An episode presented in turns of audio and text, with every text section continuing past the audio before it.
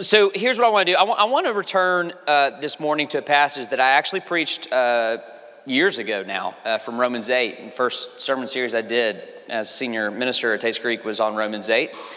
Um, as I've said, I've been in Scotland visiting um, our missions partner over there for the past 10 days, and I must admit that I was overly optimistic about um, my ability to slip away and write a sermon while doing a mission trip and all that stuff. And uh, my schedule was very, very uh, busy, which is a good thing. I, I, had a lot of speaking opportunities, and it was great. Um, combined with the jet lag, so I just did not have a time to uh, uh go to Mark 13 and write a sermon for those visiting. We're in we're doing a sermon series, Mark 13, or excuse me, John 13 through 17. I just didn't have an opportunity to get to John 13. Uh, there was one day I could have broken. I, I will admit there was one day I could have broken away uh, one of the last days I was there with my laptop to prepare a sermon uh, from John 13.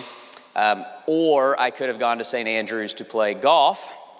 Um, so turn with me in your Bibles to Romans 8, and uh, we will uh, reuse the sermon so that I could play St. Andrews, and it was, it was worth it. It was wonderful. There is a passage, this Romans 8 passage was on my heart all week long, um, and I'll explain why that is. Verses 35 through 37. Who shall separate us from the love of Christ?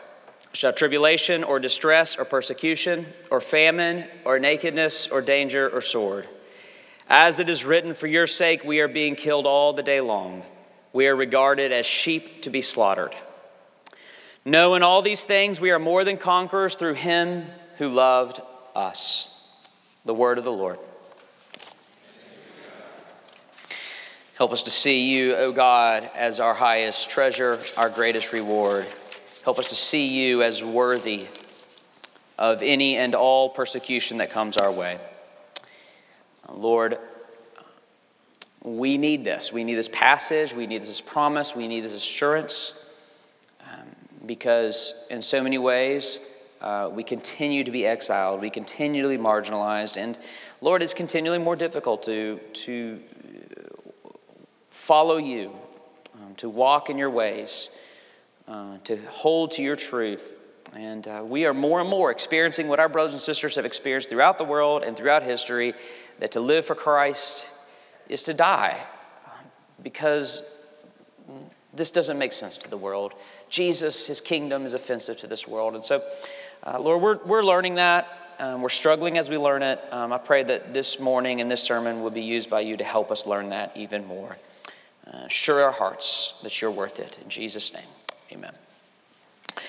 So uh, that might seem like a strange passage to use to communicate kind of some of my thoughts coming off of uh, my time in, in Europe. Um, but, but here's why. I've now visited three of our four missions partnerships. Uh, we, we have what we call missionary part. We do short-term mission trips. We support international uh, missionaries. We send missionaries, all this stuff. But we put a lot of our resource, effort, and energy into these partnerships of indigenous leadership within cultures where we come along them, support them, and not just financially, but with our time, effort, prayers, all that. And I've visited now three of our partnerships since we started this. Um, I've visited uh, Togo, I've visited Macklin in Togo, West Africa. Um, visited uh, Filomeno in uh, the Yucatan Peninsula of Mexico in Valladolid. Um, and this was my year to visit our partnership in Scotland, Andy Longwy. And um, I expected this one to be uh, the most enjoyable. I mean, I'm, I'm, you know, I'm going to Scotland, I'm going to Europe, and all of these things. Uh, but I was surprised. Uh, because I actually found this one to be, uh, well, there's no other way to say it. I found, I found this to be the darkest one. Uh, and, that's, and that's saying something. Uh, you know, with our partnership in, in Africa, uh, we're experiencing things like voodoo and witchcraft and um, deeply demonic, uh, satanic activity alive and well there, um, experiencing um, the influence of Islam uh, really taking over that region of the world. Um, I remember preaching in Togo while uh, the, the, the, Islamic call to prayer was going out. Uh, Mexico, uh, we encountered the excessive poverty, the corruption of government, which is just horrendous, um, battling many different um, heretical strands of expressions of Christianity. Um, that they're so doctrinally um, thin there that there's all these different, you're constantly having to help them understand the true. Uh, the true gospel and, and, orthodoxy, and they struggle with that constantly and battling uh, the legalism of uh, the Catholic's influence over the years and all that stuff. Um, and I was expecting, well, okay, this is Scotland. This is us. This is, this is the West. This is America. This is our heritage. This is where we come from. You'll hear a lot about that next week, and I encourage you to come to uh, the lectures. I had a lot to say before this trip. Now I really have a lot to say. I'm really looking forward to lecturing on the Reformation next week. Um, and I was surprised. I was, I was surprised to find myself completely depressed and at times even overwhelmed. There is something incredibly unnerving, almost eerie about a post Christian society. If you, do, if you do Europe, if you do Europe um, without the vacation lens, and it's, to, it's totally fine to go do Europe just for the vacation, it's totally fine. But if you go do Europe without the vacation lens and with the missional kingdom of God lens on, it's haunting, it's eerie. It's unnerving because it's a post Christian society. Um, there, it's one thing to have an unreached people. Um, it's one thing to have uh, countries that are starting to know the gospel and is starting to take off, but it hasn't fully taken off in a country. It's another thing to visit a society and a culture that has known fully the gospel, that has built an entire society around the gospel, where Christianity is the foundation of its ethics, education, science, business, art, architecture. Everywhere you look, there's a statue. Everywhere you look, there's a mo- monument. Everywhere you look, there's a beautiful church that was once vibrant. To see a society built on the foundations of the gospel and then totally reject its history. A society that has known Christ and now is actively seeking to rid themselves of Christ in every way is a very haunting experience. I could give you so many anecdotes. I'll, I'll, give you this one that for whatever reason, this, this one just led me, it just overwhelmed me and led me to just, we just spent time in prayer. Um, there's legislation now in the Scottish Parliament uh, where uh, it's always been, you, know the nature of, of European politics there. The state is, is, is, it's a big state government. And um, so there's always been, um, there's always been a sense where the, uh, the state comes and checks in on your children for the first three years of their life. It's called a wellness checkup. Uh, they come, how they doing, um, how's their health, um, how, uh, you know, do you need any help from us? Caught up on vaccines, all those different things. They come and check on the health of the baby. Well, there's, uh, there's legislation now in the parliament uh, to turn that into a health and wellness checkup. And the wellness gets into the worldview, the wellness gets into the parenting, the wellness gets into um, how are you raising them ethically? How are you raising them and their view of sexuality? Um, how are you raising them in their tolerance? And they're searching for any hint of evangelical, Bible believing Christianity, um, where if you are raising your children in the worldview that we believe and subscribe to and take for granted, um, there is legislation now being debated that the state has the right to step in and intervene because that is abusive. This is, this is Scotland. This is Europe. This is where we are going to be lecturing about um, next weekend. This is our home. And then compounding that, the most fascinating detail is, is the, the, the just um, almost militant aggressiveness toward its heritage combined with, I, I asked the question, I heard that, I asked the question, now hold on, what do they do with Islam? Uh, because, um, say what you want, it, when you talk about social issues, Islam is with the evangelical presence there as far as the sexual ethics and the family and gender and all those different things and, and they say, oh, they will not touch that because Islam is an untouchable uh, group. You have to allow, because they are a persecuted minority, you have to allow them to flourish um, and, and do their thing. So the only ones they're looking for is literally the evangelical Christian worldview. It's fascinating. It is fascinating and depressing what is taking place in the West and what is coming our way. And all week, I felt like I was touring the ancient ruins of Christianity. This thing that I believe is true, that I'm giving my life away to, that I'm basing my entire eternity upon, I felt like I was touring its ruins.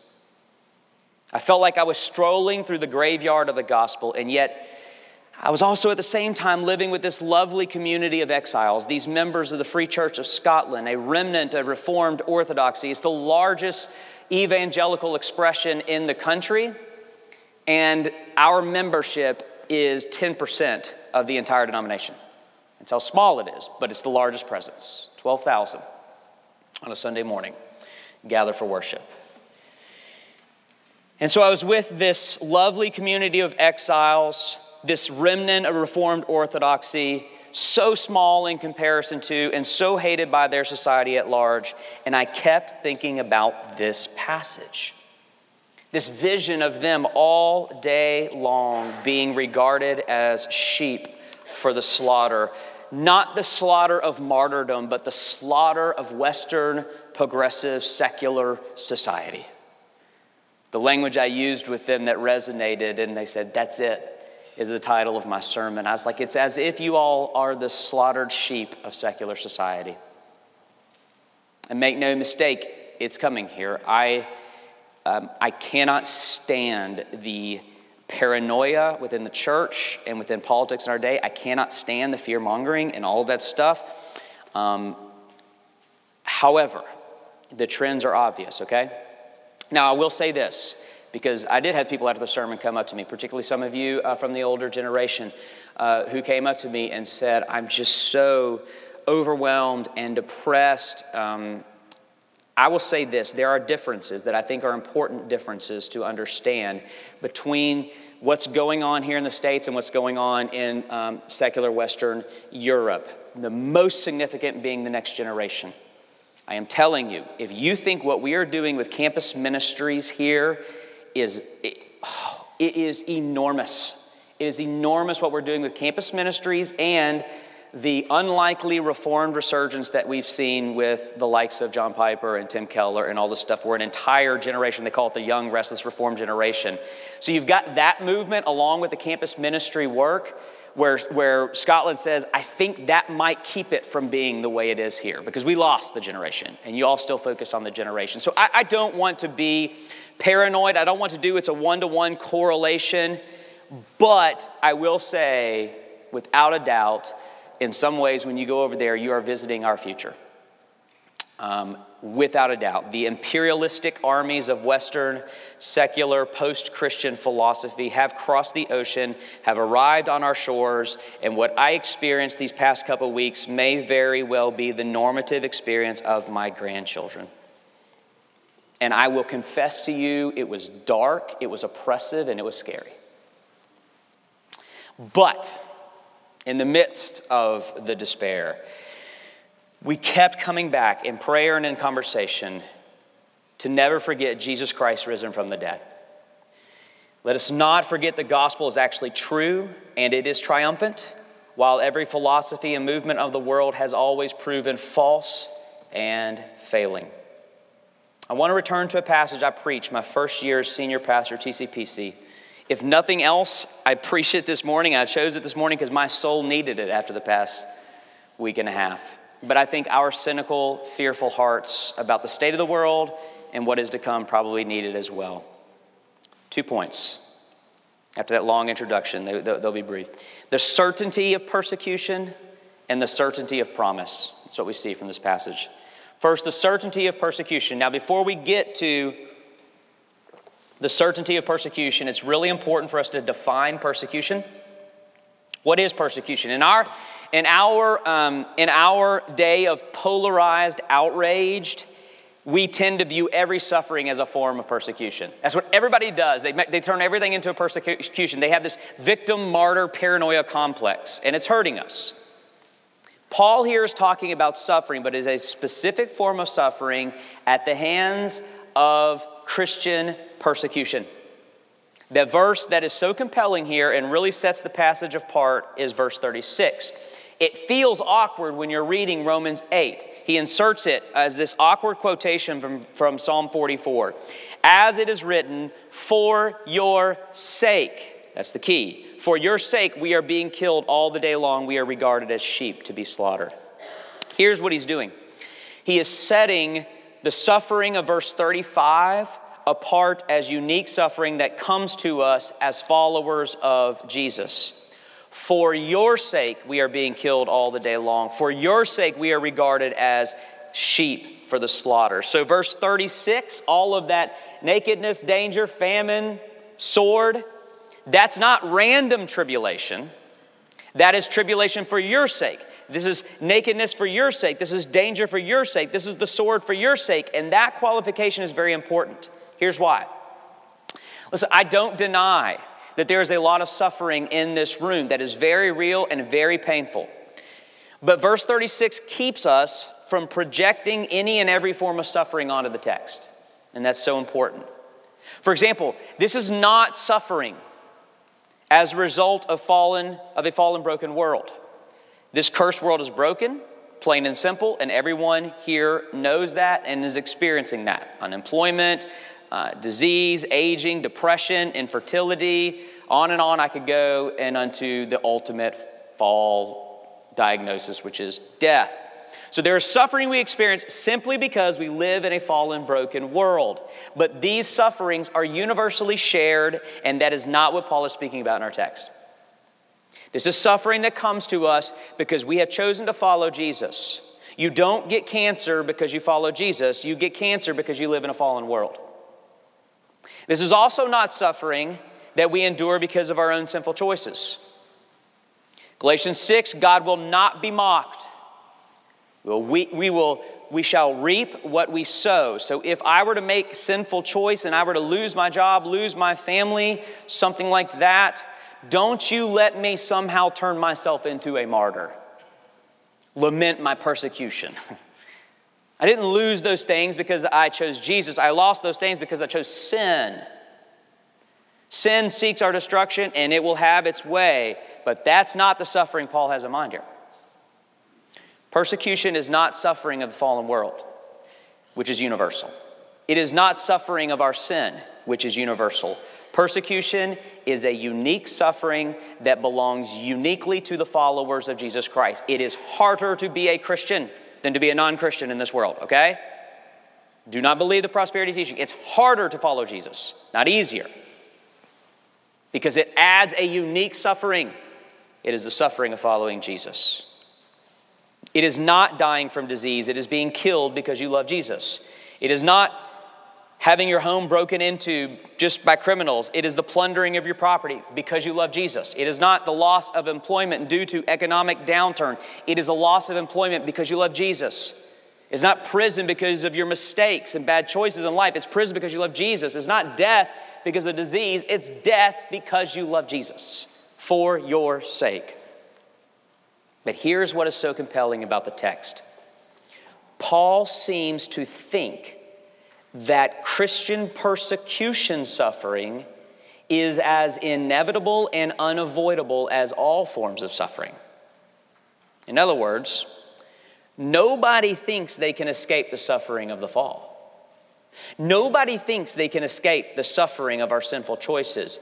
But Paul is saying, likewise, you cannot escape the sufferings of following Jesus. L- listen to this all the day long we are being killed. We are regarded as sheep for the slaughter. This is how the people of God are regarded. This is our daily routine. We're being killed. This is what we are known for. We are defined as a people standing in line, waiting our turn to be slaughtered for Jesus. But that doesn't seem to be us, is the problem. That's why we struggle with passages like this. Does anyone actually think that this week you will face famine nakedness, danger, or sword because you love Jesus? Does anyone actually think that this week you will be slaughtered like a lamb because you love Jesus, as Paul is promising? The answer is no, of course. And I vividly remember when I preached this passage struggling with that very reality, that disconnect. How do we, living in a prosperous, comfortable context, with the freedom to practice our faith relate to New Testament promises that we will be persecuted for our faith. Those who seek to live a godly life in Christ Jesus will be persecuted. Could not be more clear. How do you reconcile that? And the answer I landed on last time, and it is an answer I am even more convinced after a week in Great Britain is that the certainty of persecution holds true in every context. The message, the method of persecution is always adapting to every context. The certainty of persecution is there in every culture, in every context. The method of persecution is always adapting to context. The West has become so refined so sophisticated, so educated, so progressive that it would never allow barbaric forms of persecution like other cultures have seen. But we are still hated and despised, so the persecution is more refined, more hidden, I would say more insidious, hidden behind the veneer of decency and tolerance.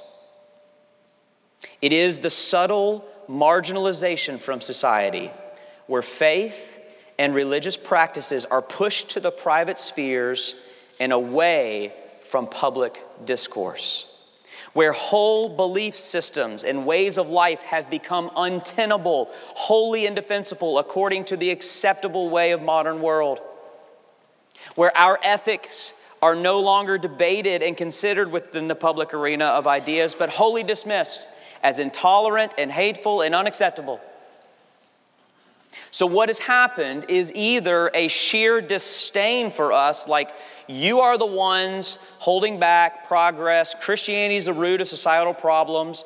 It's that, or it's a patronizing ethos. Oh, you still believe that? That's cute. One day you'll be enlightened and realize.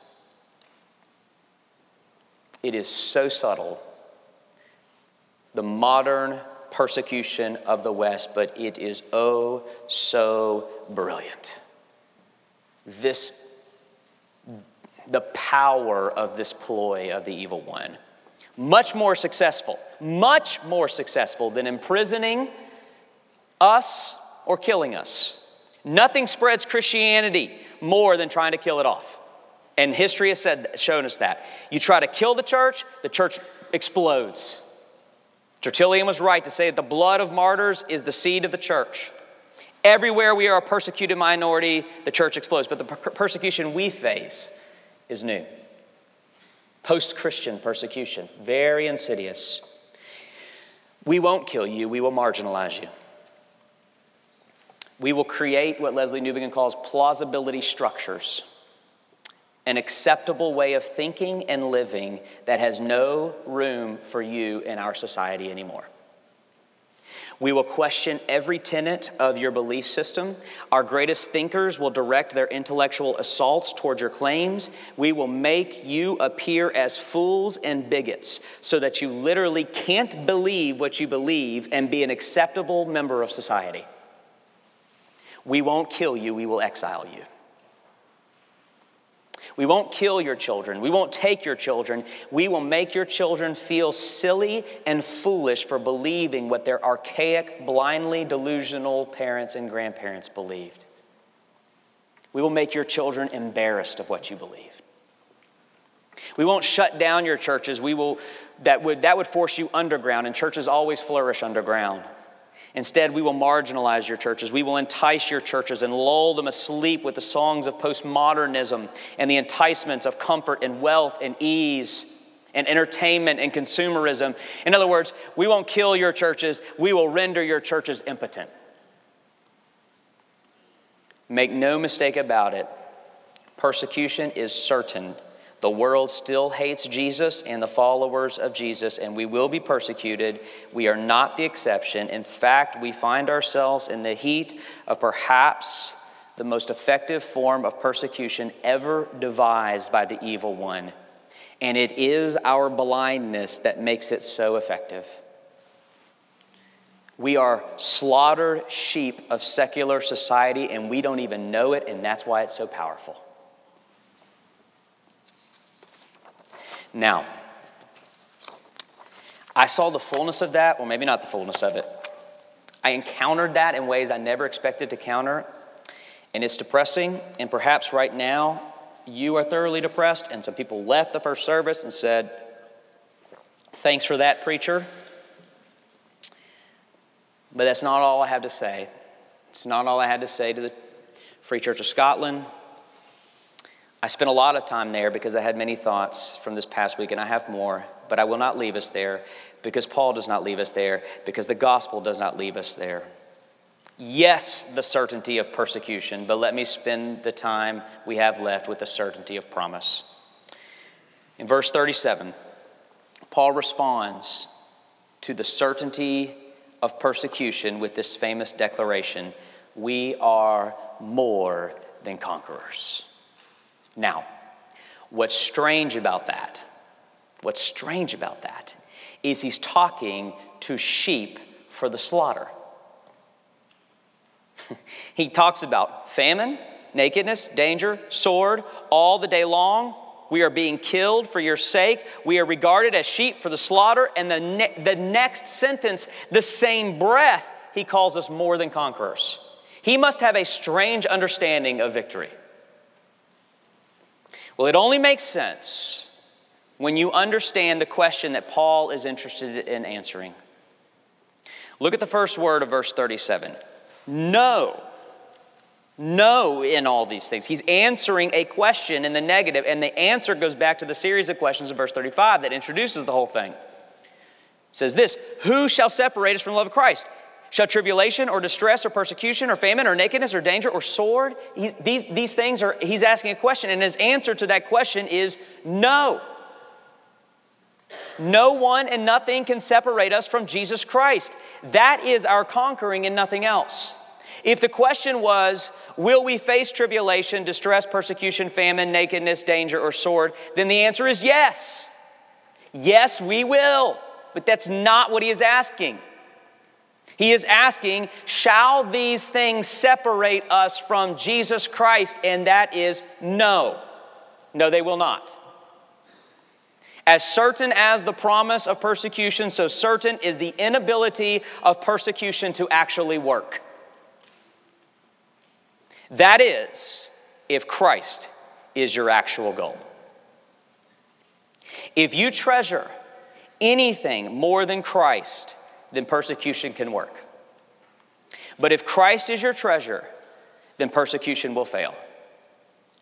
Persecution can separate me from my comfort, from my freedom, from my employment, from my possessions, from my family, from my children yes, even from my own breath, but no persecution cannot separate me from my Jesus. Therefore, in all of these things, in the loss of all of these things, I am more than a conqueror. I want to ask you a question of application. What is your greatest fear? What is your nightmare? And I want to be honest, I want you to be honest with that, um, and I want to be honest with you.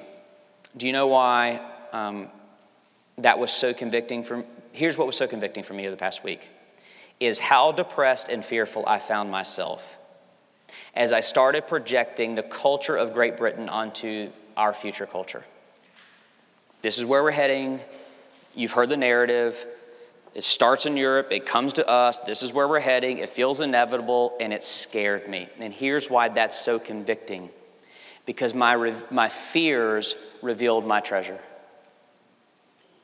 I found myself fearing the loss of things like tax exempt statuses and charitable deductions. That's what's going to go first, right? We're no longer a tax exempt organization, and um, and the money you give to us you can never you, you, is no longer exempt as a charitable donation. That, that's foolishness over in europe. Uh, charitable deductions that's over which means uh, which will mean the poverty of the american church. We're going to be broke. How are you going to pay me and i'm in a job where i can't say well i got to go to another job i got to keep preaching that's what god has called me and made me to do whether you're going to pay me or not there might come a time when you can't pay me and I'm just going to show up, and you're going to show up, and I'll preach and figure something out during the week. Scared me to death.